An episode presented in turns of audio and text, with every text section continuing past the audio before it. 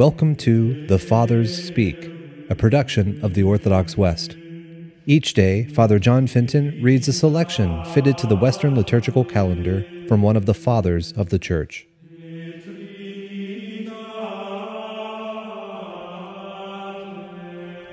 On this day, we commemorate the establishment of St. Peter as Bishop of Rome, known as the Chair of St. Peter in Rome. And so let us listen to a portion of a homily by our Father among the Saints, Hilary. The Lord asked his disciples, Whom did men say that he was? And he used the words, the Son of Man. For this confession must be made. He is both Son of God and Son of Man. The one without the other could give us no hope of salvation. When he had thus elicited the various opinions held of him by men, he asked what they themselves thought. Peter answered, Thou art the Christ, the Son of the living God. But Peter had duly weighed the terms of the question. For the Lord had said, Who do men say that I, the Son of Man, am? bodily sight certainly showed him to be the Son of Man. But when he added, Who do they say that I am? He meant that there was more in him than was perceived by the senses. What opinion of himself then did he seek?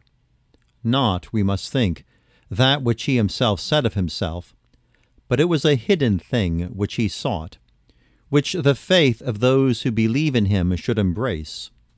Peter's confession received a worthy reward, for he saw the Son of God in a man. Blessed is he who was praised for having gazed at and seen what human eye could not see.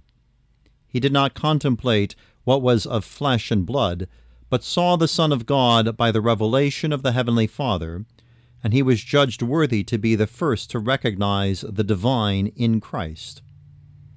O happy church, founded on a new name, founded on a rock worthy to be built on, for that rock would destroy the infernal laws and the gates of hell, and all the barriers of death. O blessed is the doorkeeper of heaven, to whose judgment the keys of the eternal entrance are entrusted, whose sentence on earth is already ratified in heaven, so that what he binds or looses on earth, the same decision shall be ratified in heaven.